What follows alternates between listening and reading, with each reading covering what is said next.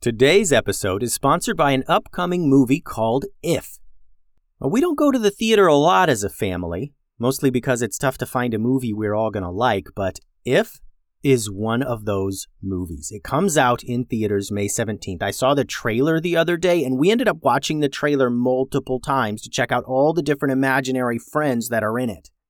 Some of them are what you would think an imaginary friend would be like a nice looking monster, kind of. But other ones are so random, like this one that's a knight and one's a dragon and one is just a banana. And it gets wilder too, but I'm not going to spoil it all for you. The movie is about this girl who can see imaginary friends, and she goes on this magical adventure to reconnect forgotten imaginary friends with their kids.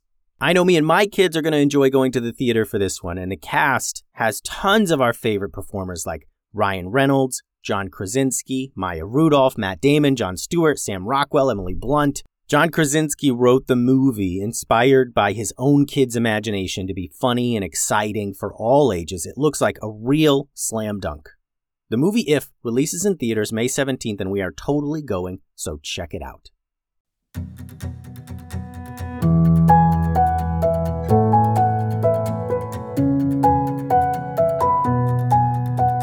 Hello, friends, and welcome to another episode of the Kid Stories Podcast. I'm Phil Bechtel. Today's episode is sponsored by Creator Kids. CreatorKids.com features live classes for kids. There's watercolor classes, you can learn iMovie, digital painting, drawing classes, and more. Creator Kids is fun, productive screen time. And you can get 20% off using the promo code KIDSTORIES20.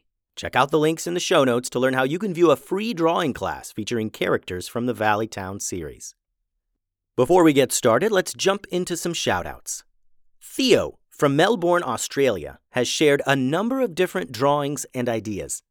I really appreciate your ideas, Theo.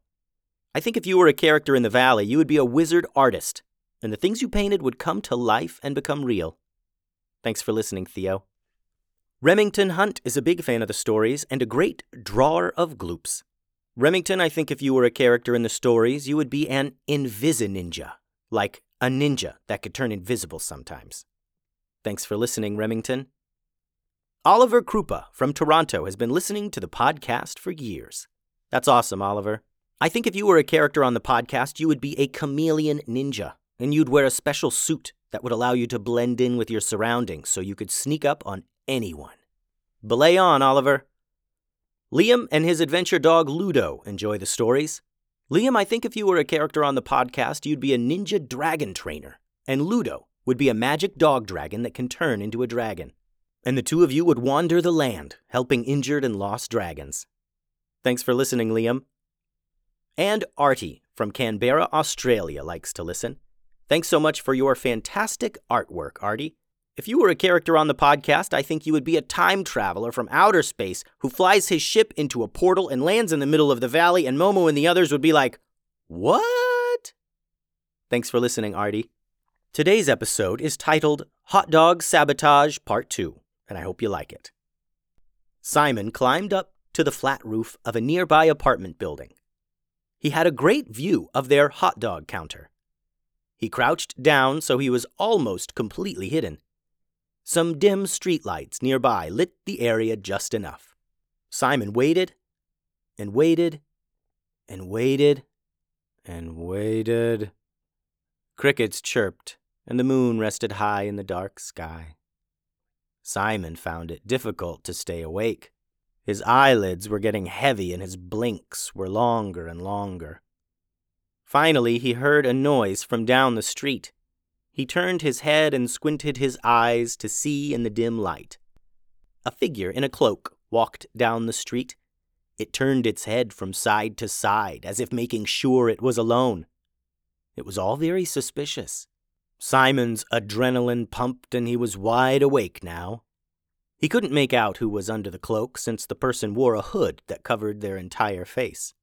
Just as Simon figured, this mysterious person went straight to their hot dog stall and began messing around. From up on the roof, Simon was too far away to see what this person was doing exactly. Simon reached down and grabbed his fighting sticks.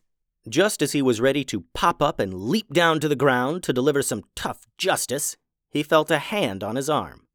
Simon spun around, ready to fight whoever had snuck up on him, only to discover that it was his little sister. Louisa, what are you doing here? Simon asked in a whisper yell. I'm keeping track of you and making sure you don't fall off any buildings, said Louisa. How's the stakeout? I'm tracking the sneaks who've been sabotaging our counter. Look. Simon pointed down to the ground. He and Louisa ducked down next to each other and quietly watched the hooded figure.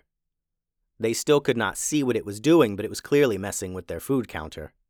We gotta jump down there and blast this stinker, Simon whispered to Louisa. Louisa shook her head. Simon, we can't just blast every stinker we come across. Can too, replied Simon. Relax. Let's just follow him and then we'll know who it is. And then tomorrow I can do the diplomatic thing and just talk it out, said Louisa. Talk it out? said Simon. That's ridiculous. But whatever. If your plan doesn't work, then we blast him. Okay, said Louisa. They watched as the mystery figure finished whatever it was he was doing and shuffled off into the night. Louisa and Simon were expert trackers, and they were able to follow this person without being spotted. They tracked the hooded figure all the way back to its home.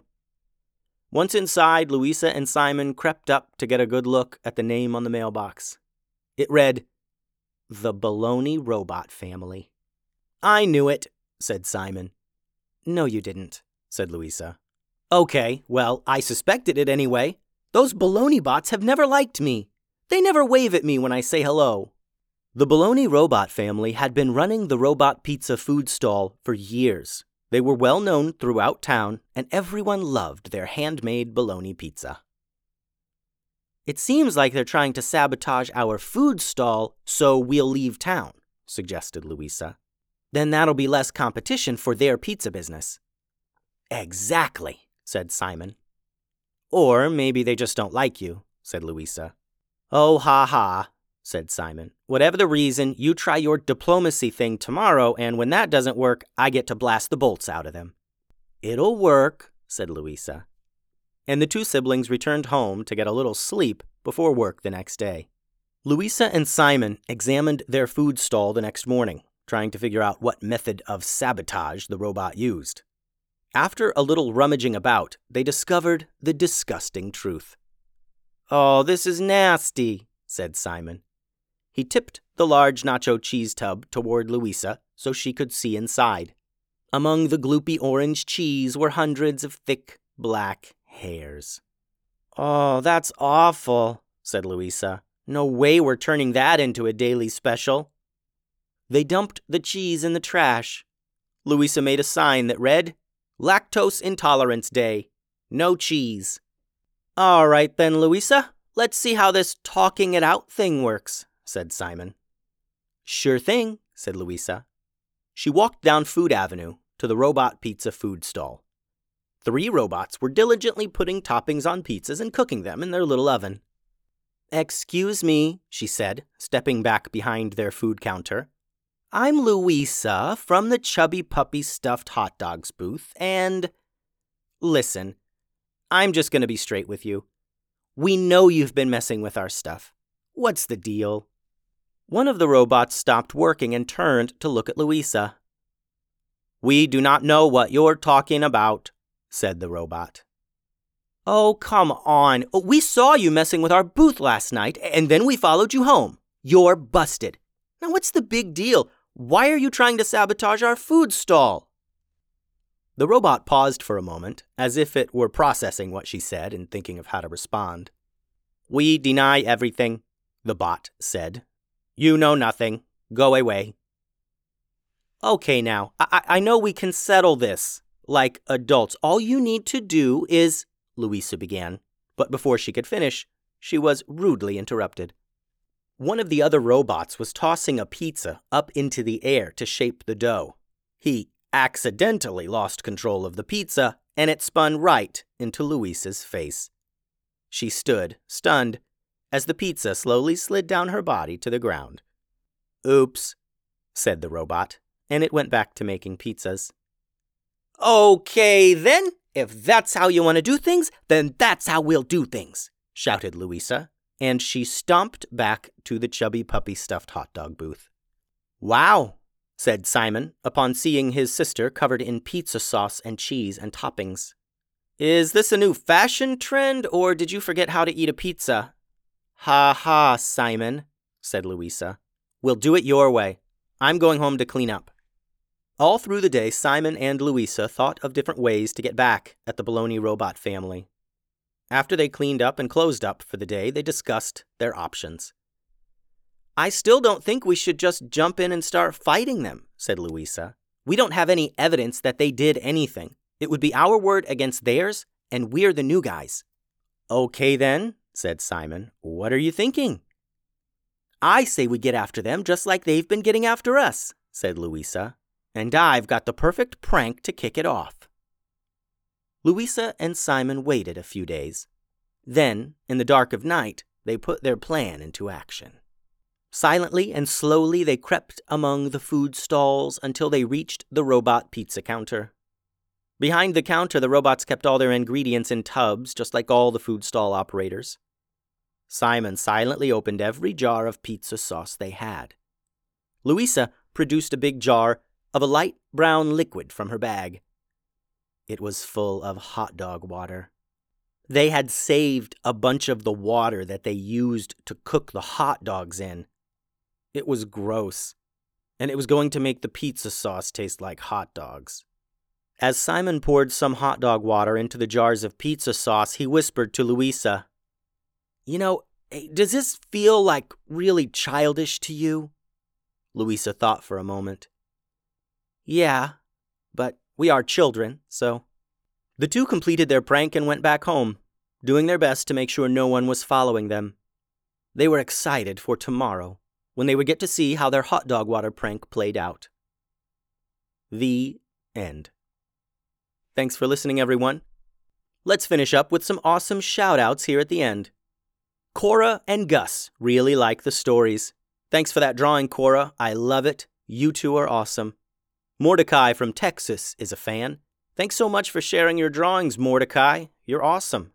Oliver from Chicago drew some great pictures from the Kingdom Defender series. Super work, Oliver. You're awesome. And Louisa from Kelowna is a fan and she's so creative she made a pop up Gloop King. You're awesome, Louisa. The website is kidstoriespodcast.com. Send all your drawings and whatever to kidstoriespodcast at gmail.com and find hours and hours more stories at patreon.com forward slash kidstoriespodcast. Adios.